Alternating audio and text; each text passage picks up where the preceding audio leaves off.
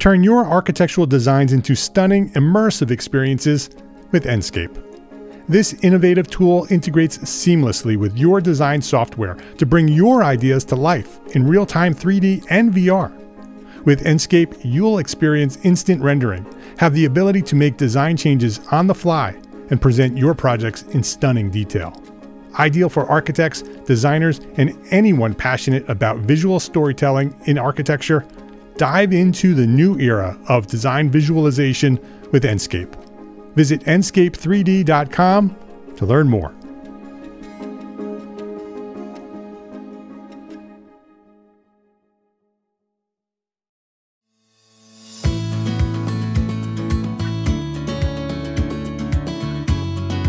My name is Mark R. LePage, and you are listening to EntreArchitect Podcast, where each week I speak with inspiring, passionate people who share their knowledge and expertise, all to help you build a better business as a small firm entrepreneur architect.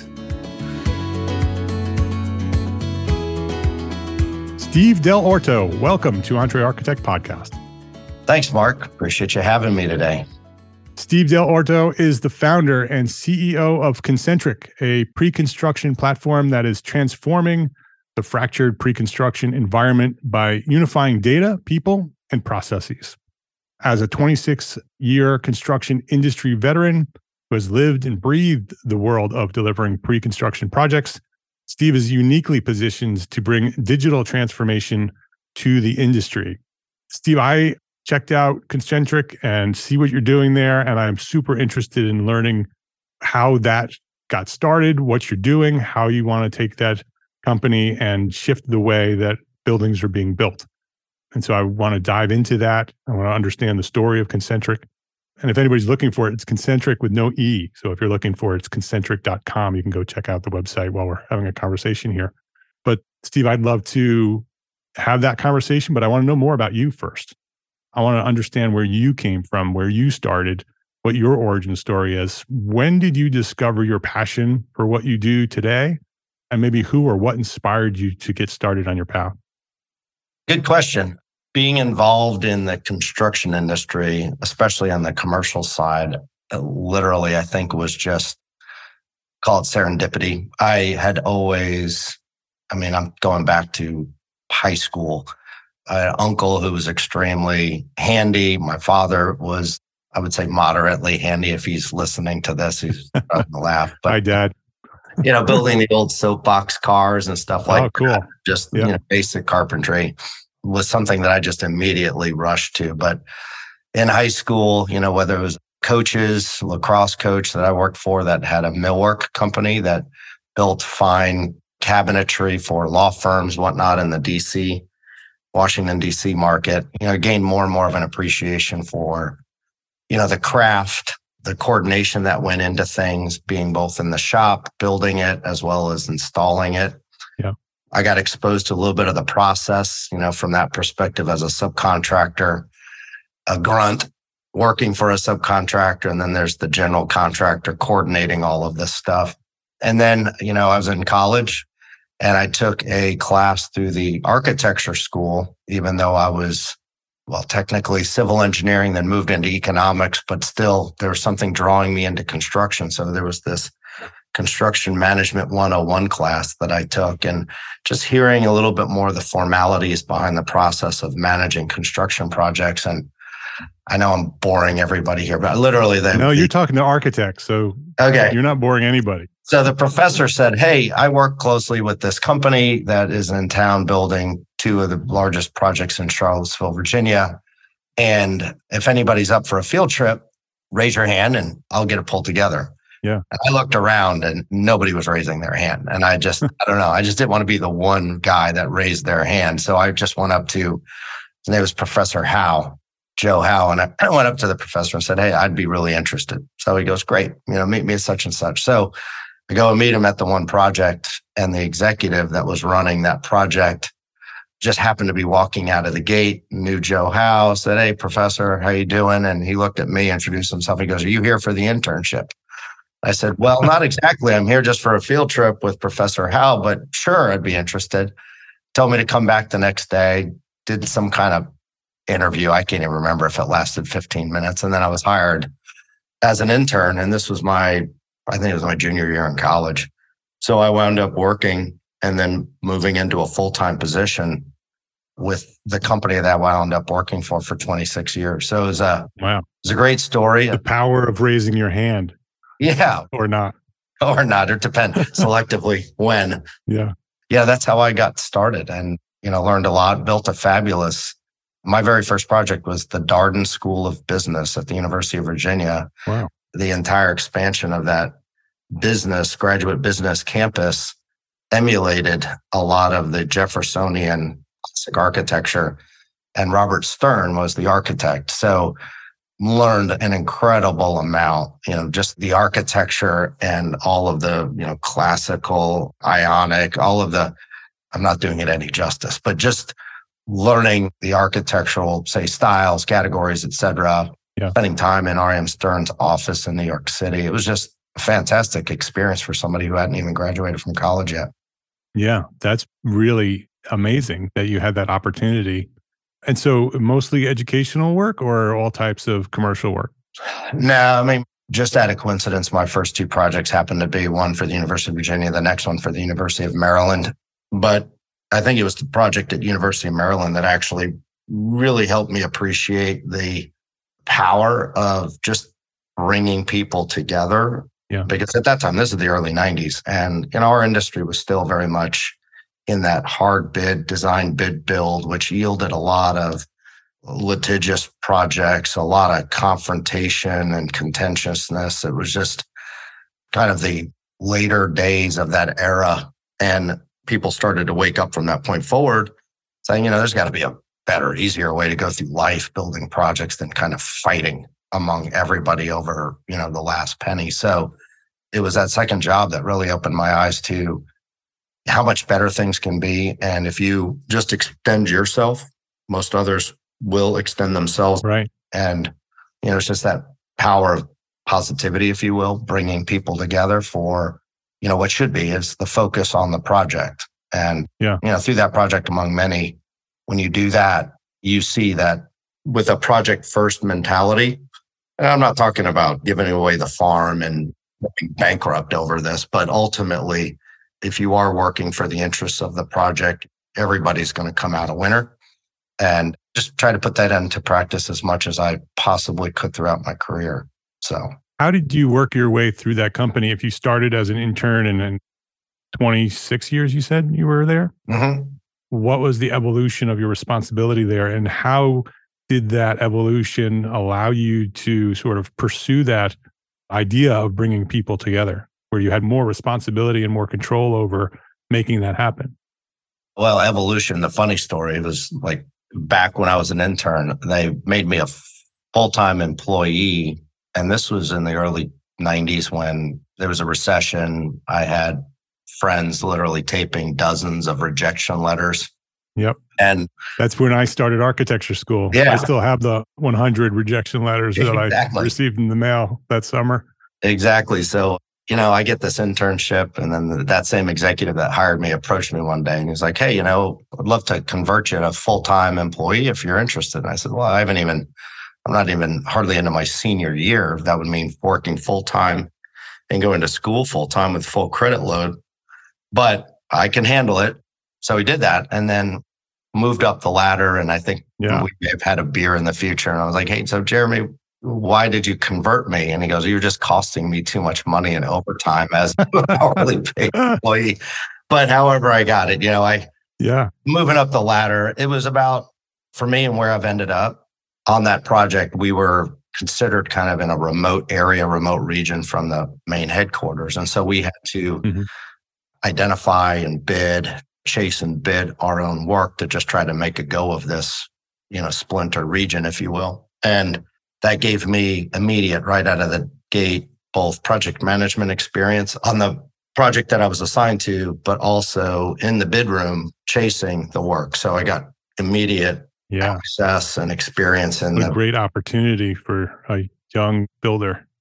But along the way, it was just about practicing my craft, not rushing it. You know, I think these days there's a lot of focus on advancing to the mm-hmm. next title, whether or not you're ready.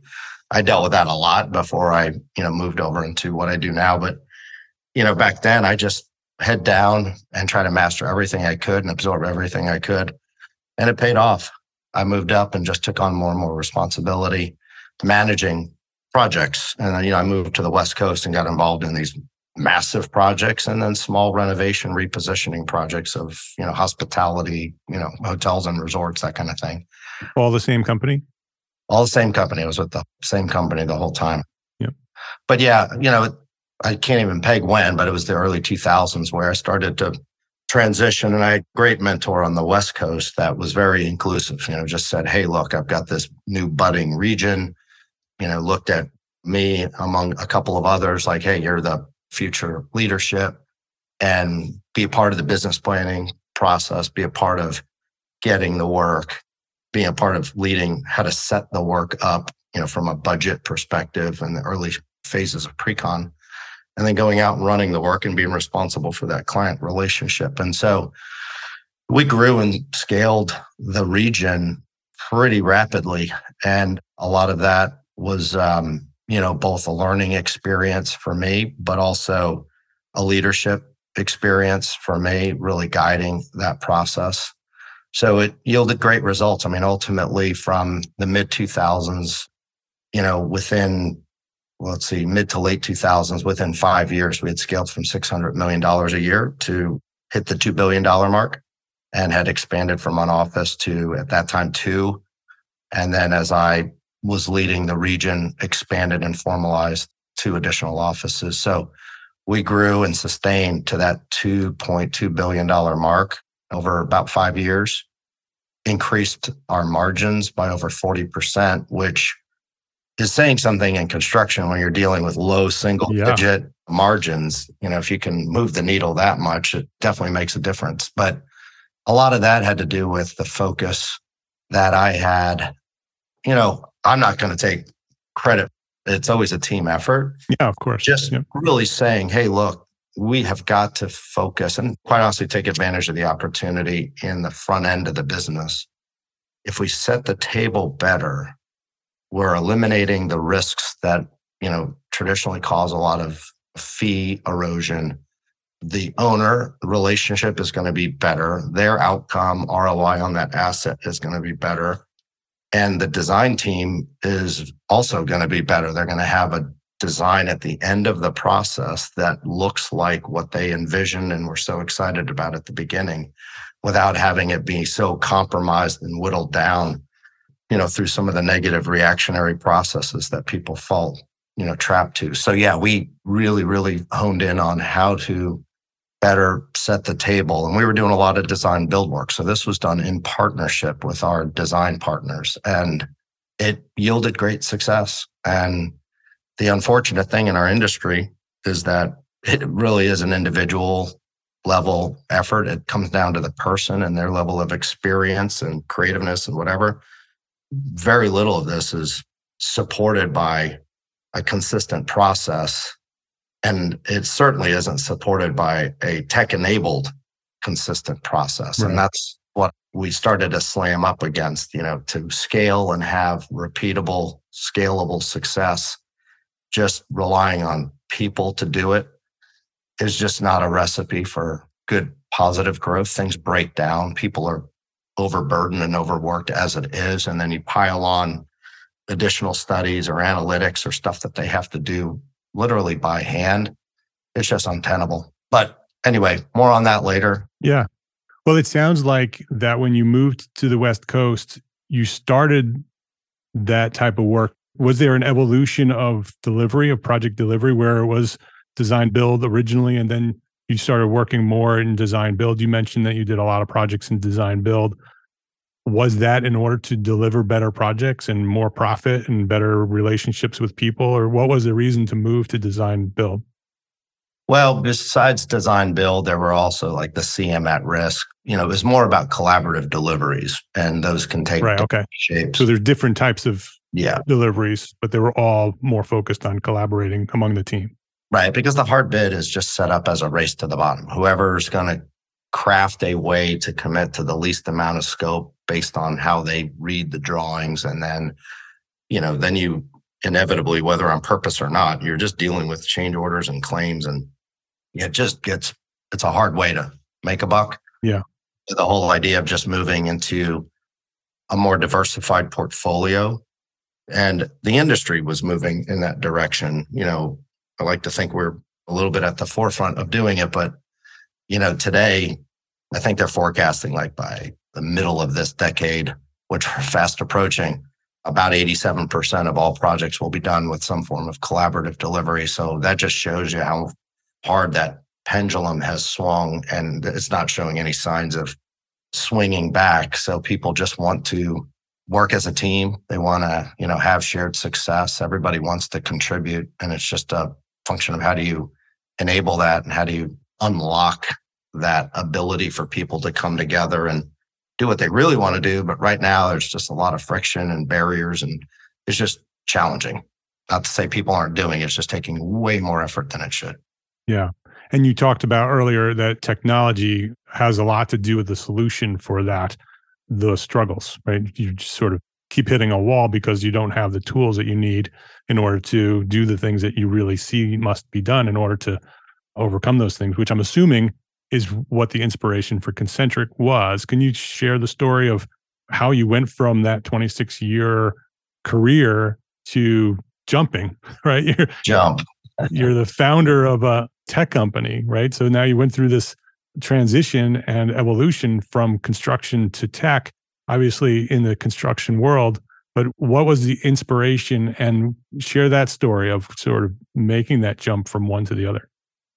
kind of necessity is the mother of all invention, they say. And I just literally was sitting in too many of these meetings where not having the data, not having a process that was visible and tangible, you know, that everybody else could buy in and have trust in, you know, I could just almost be a fly on the wall, you know, as I sat in with my project teams and their meetings and engagements with their customer, their client, and the design team. And you can just kind of see the challenges of the communication. Nobody was coming to the table with ill will. Right. But you shouldn't expect people to automatically just trust what anybody else is saying. And the fact that it couldn't be supported with anything that did look like a pretty sound process, the data, you could just see I put myself in the client's shoes. I put myself in the designer's shoes looking at this going, you know what? There's a big communication gap.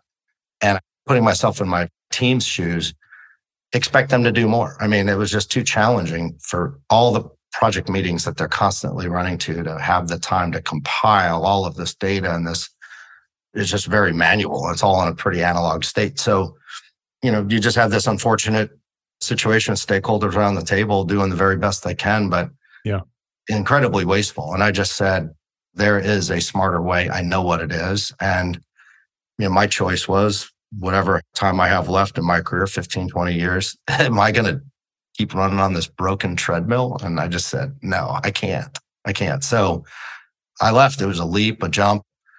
I never looked back because I had a couple good people in my network where from the startup and technology side, not having to do with my industry, I just said, Steve, look, building a technology company is not any different than the company you've been building you don't know how to do the structural engineering for the Salesforce Tower or the Golden State Warriors Arena or any of the projects you've built, but you knew how to build a team and you knew how to set the vision and you kind of worked the whole plan to its end result. And you can do that in software just like you can do with a building. And they were right. I mean, once I jumped in and got a feel for it, you know, it's not easy. And I don't think anybody can just do it, but at the same time, it's doable and it was a far easier, say, translation or transition yeah. that I had to make from that business to this business. But, you know, the great thing, and I think it is a strength of our company, is just that deep domain expertise, which makes all the difference in the world with technology. Is,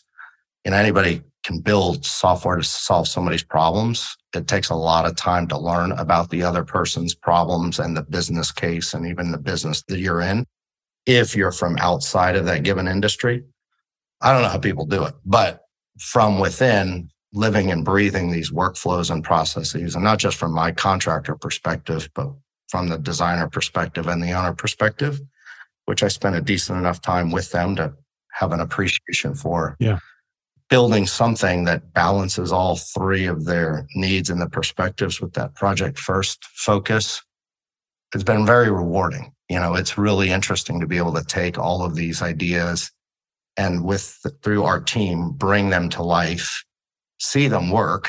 You know, not everything you dream up in your head actually right. work, yeah. but to actually see it work. And then the validation from the market saying, you know, there are a couple options out there. They do one thing, you know, whatever, but when they see what we're doing, not only what we have today and how fast we've built it, to, but to appreciate the roadmap and the vision going forward and to see how excited they are, there's no more rewarding feeling. It's pretty fantastic. Let's take a quick break to say thank you to our sponsors for their support of this episode. Accurate data is crucial especially in today's business environment. Outdated and inaccurate data leads to turnarounds, delays, and rising costs.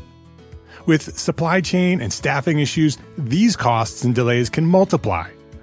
That's why a resource like ARCAT.com is so important. ARCAT works with manufacturers to keep their data up to date and accurate and offers it to you easily accessible and free. Use ARCAT's powerful search engine to find what you need fast and download it right there on their site without needing to pay for anything. It's free. You don't even have to register. So go try arcat.com today. That's A R C A T.com. Unlock your full potential as an architect business owner at EntreArchitect Network. Since 2013, EntreArchitect has been the premier membership community designed exclusively for small firm entrepreneur architects like you. Join a vibrant community of like minded professionals and gain access to a wealth of resources, mentorship, and support. From comprehensive courses to expert guidance, EntreArchitect Network equips you with the necessary tools to thrive in your career. Master business strategies enhance your marketing techniques, and excel in project management, all while fulfilling your continuing education requirements along the way. Break free from the isolation and connect with a supportive network that understands the unique challenges that you face as an architect business owner. Whether you're a startup architect or a seasoned professional looking to make a difference, join us, and we will help you elevate your career, boost your confidence, and unlock opportunities for your architecture firm. When our community of entrepreneur architects is linked and leveraged as one, there's no limit to the impact that we can have on the world. Visit entrearchitect.com today and become part of our thriving network. Unleash the full potential of your architecture business. Join EntreArchitect Network today, the premier global business organization for small firm architects. Learn more at entrearchitect.com.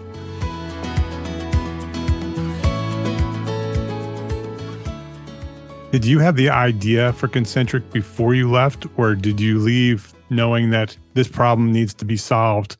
I'm gotten to a point in my career in construction that I'm I'm going to take what I've learned. I'm going to go build this idea that I have. I don't know what it is. Where did the idea for ConCntric come from, or where in the timeline did the idea for ConCntric come from? Now there was the need and the frustration that was the motivation. Just want to solve the problem. Solution had not crystallized. I left. Yeah. You know, and then we had COVID around the time that I left too. So, you know, with all, all the shutdowns and all of the disruption to our entire lives, I had time to research and prototype and talk to people and validate. So, you know, took full advantage of that time frame. So that way we yeah. kind of emerged from the pandemic at least what we were dealing with at the time. And business came back. You know, I had a lot of knocks on the door. Hey, you know, I know you were talking about ConCntric. Yeah. We're needing to do things differently. We've learned our lesson. You know, we had small contractors that were still using on premise software. They hadn't done anything to move into the cloud. And so that was a massive shock for them. You had just the virtual interactions. I mean, think about, you know, full well, you're in a room, you can pin up all of the drawings. You can have a very productive in person charrette and really get a lot of stuff done. Trying to do that virtually through Zoom. yeah. may not be better or worse. I don't know, but it's definitely different. And it's not as productive, I found from just that ideation and yeah. all of the stuff that occurs when you're together. So something needed to be done to at least make that more productive. And so, you know, got a lot of knocks on the door, which told me it was time. And we've been steady at it since. Yeah. So good timing, a good location, right? You're in San Francisco. Yep. probably no better place in the world to start a tech company. And so you jump with support from friends saying, Hey, this can happen. You can do this. Let's go do this. I love that part of the story yeah. that you just jumped and said, okay, we're going to just go do this, figure it out. So tell me, what does ConCntric do? Like from an architect's point of view, somebody on the design team, what does it do and how does it help the construction process? Yeah. So again, as the first holistic platform, yeah. which is critical because forget about the term pre-construction, which I think people associate with the contractor. I mean, this is just literally the design phase from just the idea to when all of that you know design permitting budget procurement work is done and you have subs and you're swinging steel and pouring concrete that whole period there's a vast array of workflows. And some of it you whip up an ad hoc spreadsheet you know from a designer's perspective. I've seen the massive shift and transition into just the 3d design Revit and all of those yeah. Bentley and those products but a lot of the business side, you know, the design side is served by those great, you know, design tools. But how you manage process and how you manage the business from a designer's perspective, from the developer owner's perspective, and even from the contractor's perspective is just a big, big void, big white space filled only with ad hoc spreadsheets and an occasional point solution here or there. Yep. So what it does is a first base trying to unite everybody. You know, if we can have a platform that as more and more stuff is built on the platform, bringing people into one place that they can do all of that work it may not be with ConCntric built tools, but you know, other tools that we interface with. But you know, it's kind of crazy to have all of this data that the cost of the project, whether it's the hard costs or other elements, you coming up with what you think it is and the GC has what they think it is and the owner has their version of what they think it is. You know, it exists. And if you want the most reliable data, it would be the data that you're going to go to risk and go ultimately build. So, you know, why not draw from that instead of making up your own stuff? You know, it's kind of a bad example, but bringing everybody in. Yeah. So you have a single source, and you use the word truth on the website, a single source of truth that everybody is in agreement that what's on ConCntric is the data. That's what we're all working on. The designers agree, the owners agree, the contractors agree, the subcontractors agree. Everybody who is involved on the project from the point of the project starting, right, where the client starts hiring a team, all the way to the point where you start breaking ground, right? That's the period of the process. So architects massively involved in that and contractors and in a collaborative process the contractors involved in that process as well going back and forth on costs and materials and methods and how this is going to be done. A tool like this where everybody's looking at the same thing those efficiencies happen very quickly oh yeah. as compared to okay who's got the drawings? Is that the most recent set of paper drawings? Exactly Nope, those are in my truck. Let me go down and get the. I would walk the proverbial shop floor in the office back in the day and just observe what our estimators were up against in order to just do their given pre construction work. And a lot of their time was spent chasing down, hey, I've got to price something. I don't think I have the most current version of this. And they're emailing, calling, texting, whatever. The architect trying to get that, you know, the owner's calling, you know, our team for, hey, five o'clock on Friday. I need the most current estimate because I've got a big meeting with my lender I have to prepare for over the weekend. And everybody's like chasing information. And when you add it all up, I mean, I've had people tell me that they think their people are working as little as 30% over capacity to as high as 70% over capacity. And so that's nuts at a time where we don't have enough people to meet the demand of all the things that are being built. And so the last thing you can afford is having your person take twice as long to do something than it should take. And arguably with technology, you know, it's even a bigger double swing than that in terms of going from 2x to maybe 0.5x and getting a lot more bandwidth out of your team. This isn't about replacing people with technology. This is about augmenting them so that people yeah. focus on what they need to focus on and what they do well as a human and even have a better work life balance so that they can actually not have to work, yeah. you know, 15, 16 hour days to get something done. It's an Iron Man suit. yeah. Yeah. But I mean, right? back to your point, what we see, we've been building the platform now for seven months. So we've built an incredible amount in a very short period of time. And uh, we're already having conversations with, I just had one last week with a big global name architect and, you know, was talking with their technical steering committee and they were super interested and fascinated with the idea that they could jump into a platform, have a conversation as a team with the builder, the developer, and have prior project data brought forward, normalized, and showcased as, hey, this is a reliable target point for yeah. us to focus how to drive the facade costs or how to drive a mechanical cost by the proper selection of systems before we even put, you know, lines on paper. Because that's the unfortunate thing. Everybody just throws random round numbers at things, typically probably a little high. And then you got to work really hard to constantly wind and unwind what you're drawing and in a reactive state to get there. Incredibly inefficient, incredibly financially taxing for firms. And yeah, you know, what's the upside? you have a grand vision that gets whittled down into something less. It's a horrible process that everybody has to endure. And, you know, I always felt, you know, a lot of empathy for the design team because as a design builder, we had a little bit more control of the overall project and engagement. But without process, you know, we were doing moderately better than the traditional way, but because there was just a little bit more sharing, but it just wasn't very convenient. And, you know, I think all the stakeholders don't quite appreciate the needs and the way things are consumed by the other. You know, an estimator rattling off a lot of facts and figures and whatnot out of the estimate, you know, arguably just doesn't resonate with a designer.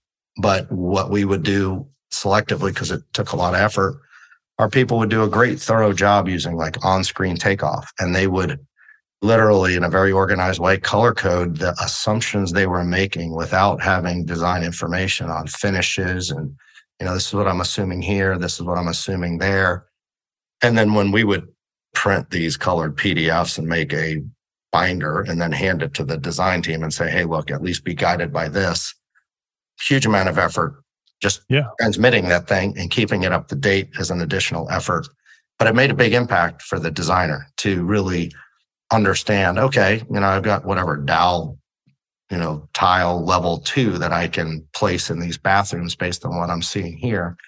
And so they were able to more effectively truly design to a given dollar figure. But most people, if you're getting it at all, they're just shoving the estimate to you, which is not organized in a way that I think design teams can do anything with. And so you just got these fundamental miscommunications or lack of understanding. But I think a platform with what we're developing and what I was talking to the steering committee about was, you know, how do we take and enable a lot of the sharing of that information while protecting everybody's sensitive pieces of that information, but 80, 90% of the project information, you know, isn't sensitive or proprietary within the team.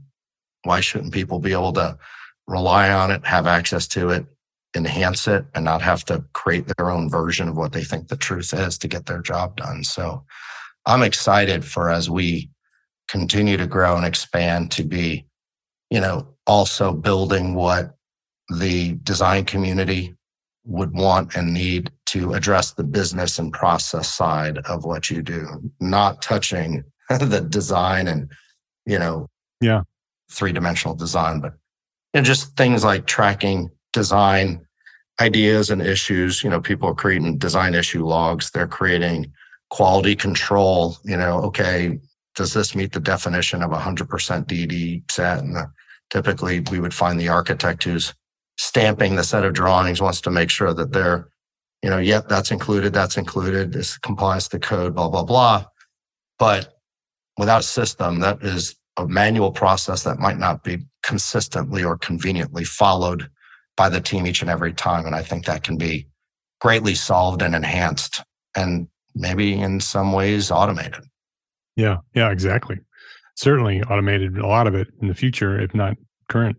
Mm-hmm. In terms of the market that you've chosen, pre construction, was that a strategic decision or was that just, you know, that was the idea? You know, let's focus on pre construction and that's it. What does the next couple of years look like for ConCntric? You know, uh, if you do look at the landscape of the technology that exists. And if you break down the life cycle of a project, you have three, arguably four, you know, segments of its life. You've got just the early, early phase that is prior to any architect or designer getting involved. It's just the idea, it's the pre pre construction. But, you know, that even involves just advertising and, and going through some kind of a selection process before anybody's doing any pre-construction work, whether it's the architect or the builder. But then you do have that design phase, that pre-construction phase, and then you have the actual construction phase. And then I like to remind people not to forget about the call it the last phase, which is the operation and maintenance of yeah. asset post construction. Post construction. And you know, there's a lot of focus on the construction phase, be it project management platforms or there's no shortage of right. of apps and stuff to do things that you know safety and all of that but what you don't see at all is much of anything in this pre-construction space you know there's always advancements with Revit three-dimensional design and we've seen a couple point solutions pop up to address how you bid to the subcontractor market as an example yep. and we have some very good reliable estimating calculator software, but you know that's just one of these ecosystems in the vast array of ecosystems, and the rest of it is white space. And it was always the area I was most passionate about anyway, even though I was a project manager and running, you know, construction phase projects. But I knew that the greatest impact you can have, and it's not to one company's profitability, but the greatest impact you can have that even shapes whether a project is a go or a no go altogether, you know, is at the front end of the right. process. And so nothing there. It's a passion. It's just the logical place that ConCntric is hyper focused and just building that out because it's so underserved. There's so much that does need to be addressed that, you know, we'll have a full plate for a while. But we also see incredible I mean, that's a little bit of the spirit of the name concentric in that what we do as a platform with just benefiting the project. Just think about the concentric rings on a 360 degree basis. The benefit or the power is shared and amplified by, you know, even secondary or tertiary stakeholders. But, you know, ultimately, with more data, with more structured process, yields higher degree of confidence, higher degree of accuracy in you know taking a given risk for that amount of money, whatever the case may be.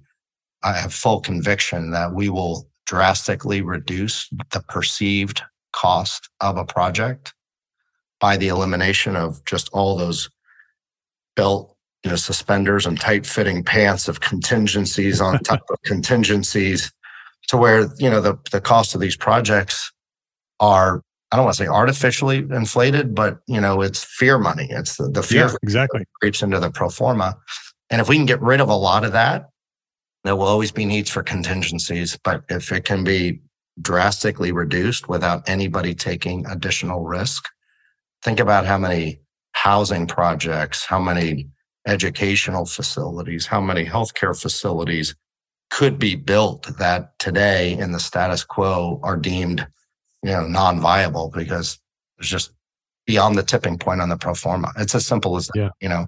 Yeah. It's the tipping point on the pro forma. And if we can get everything below that tipping point, we can build out a heck of a lot more. So Yeah. I love living in the time that we're living.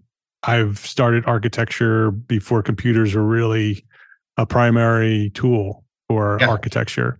My first job was on a drafting board. Uh, I was the first one in my studio to start using CAD. And then we watched BIM happen. And now we're seeing new technology solutions shifting the way our built environment is constructed. And it's just going to get more efficient and more effective and just make the world better. Yeah.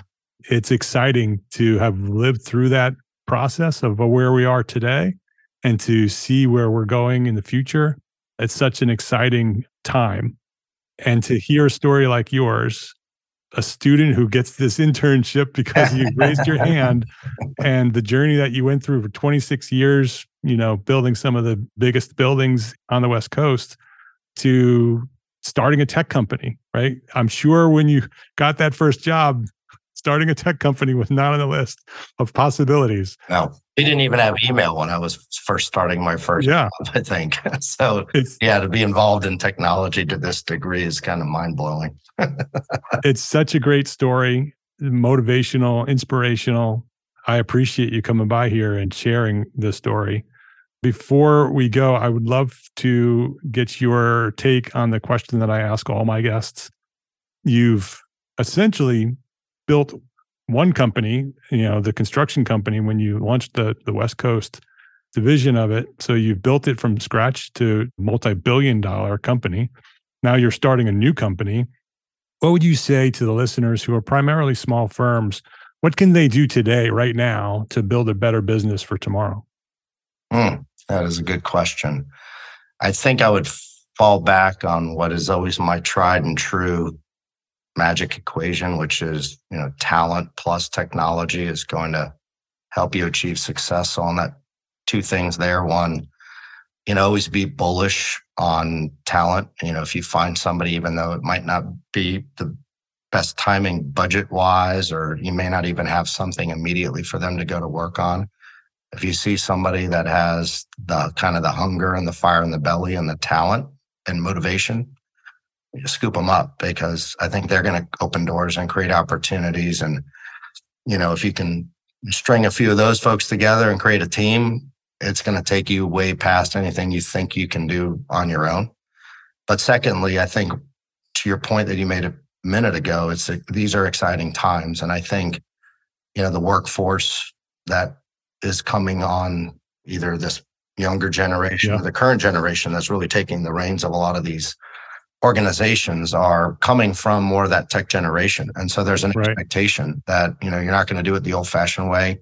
And you may not even do it the same way for too long because it's expected to be changed, disrupted, whatever.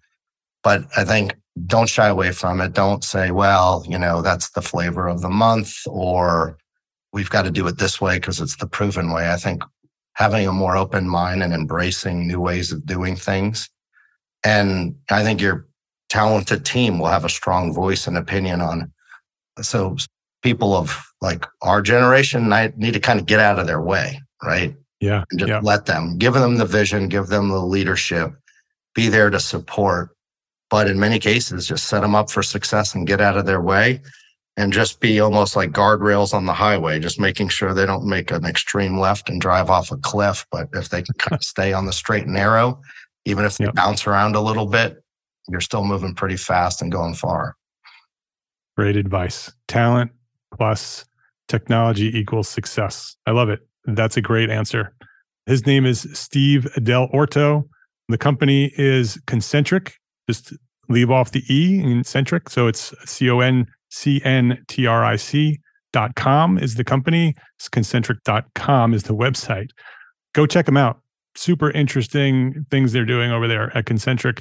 Steve, I appreciate you for doing what you're doing, for being on the job and building some of these buildings that the world lives and plays and works in, and then taking a leap, jumping, having an idea, seeing an opportunity to make the world better through technology. I appreciate you for doing that. And I appreciate you for coming by here and sharing your knowledge at EntreArchitect Podcast. Well, thanks, Mark. This has been an honor and a pleasure. And, you know, it also kind of turned that around and, you know, your audience this whole thing takes a community. And like I said, it's about the project. And if we solve it for the project, all the stakeholders win. So I invite and encourage the design community and the following of the podcast here to be a part of this. So reach out and do check us out. But you know, definitely we'd love to be able to rely on you for feedback and input and be a part of our development. So appreciate the opportunity, Mark. Yeah, you're welcome. Is there a place, a specific place you'd like them to go to connect with you?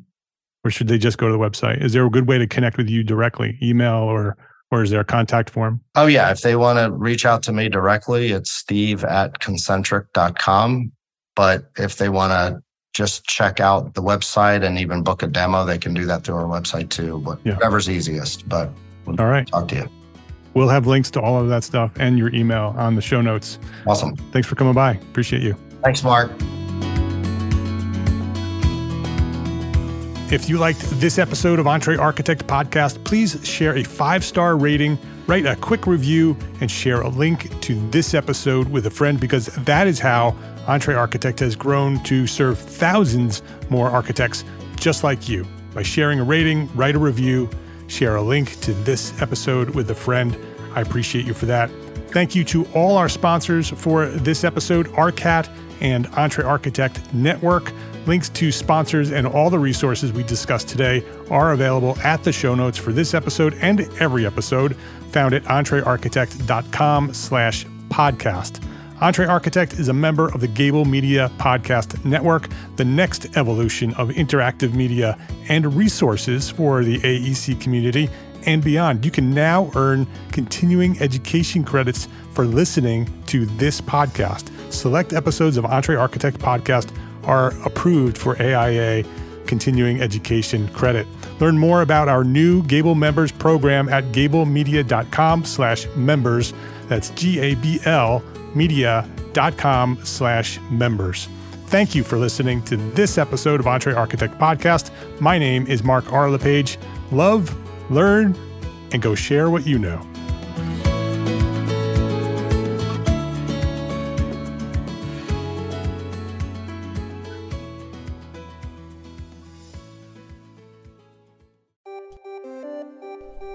Are you NCARB certified yet? Join the network of over 45,000 architects who have the NCARB certificate to expand your professional reach. By becoming NCARB certified, you are demonstrating that you've met the national standards for licensure, a qualification that can be an important factor for firms when hiring and promoting. Certificate holders have a streamlined path to apply for a reciprocal license in all 55 U.S. jurisdictions, as well as access to an extensive library of free continuing education courses. Learn more today at ncarb.org.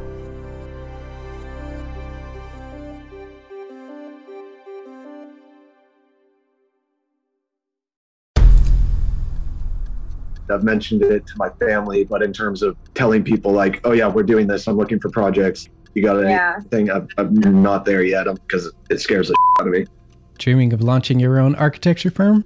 Well, buckle up for a wild ride with Emerging the podcast that shares what it's really like to start an architecture firm. Where do we begin? We don't even know what type of business to formalize as. Is it an LLC? Is it an LLP? Like, how are taxes? I mean, the list is astronomical.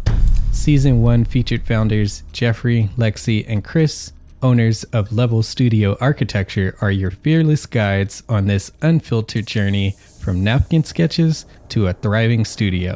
One evening, stumbled into one last dive, we sat at the bar and pondered our postgraduate futures.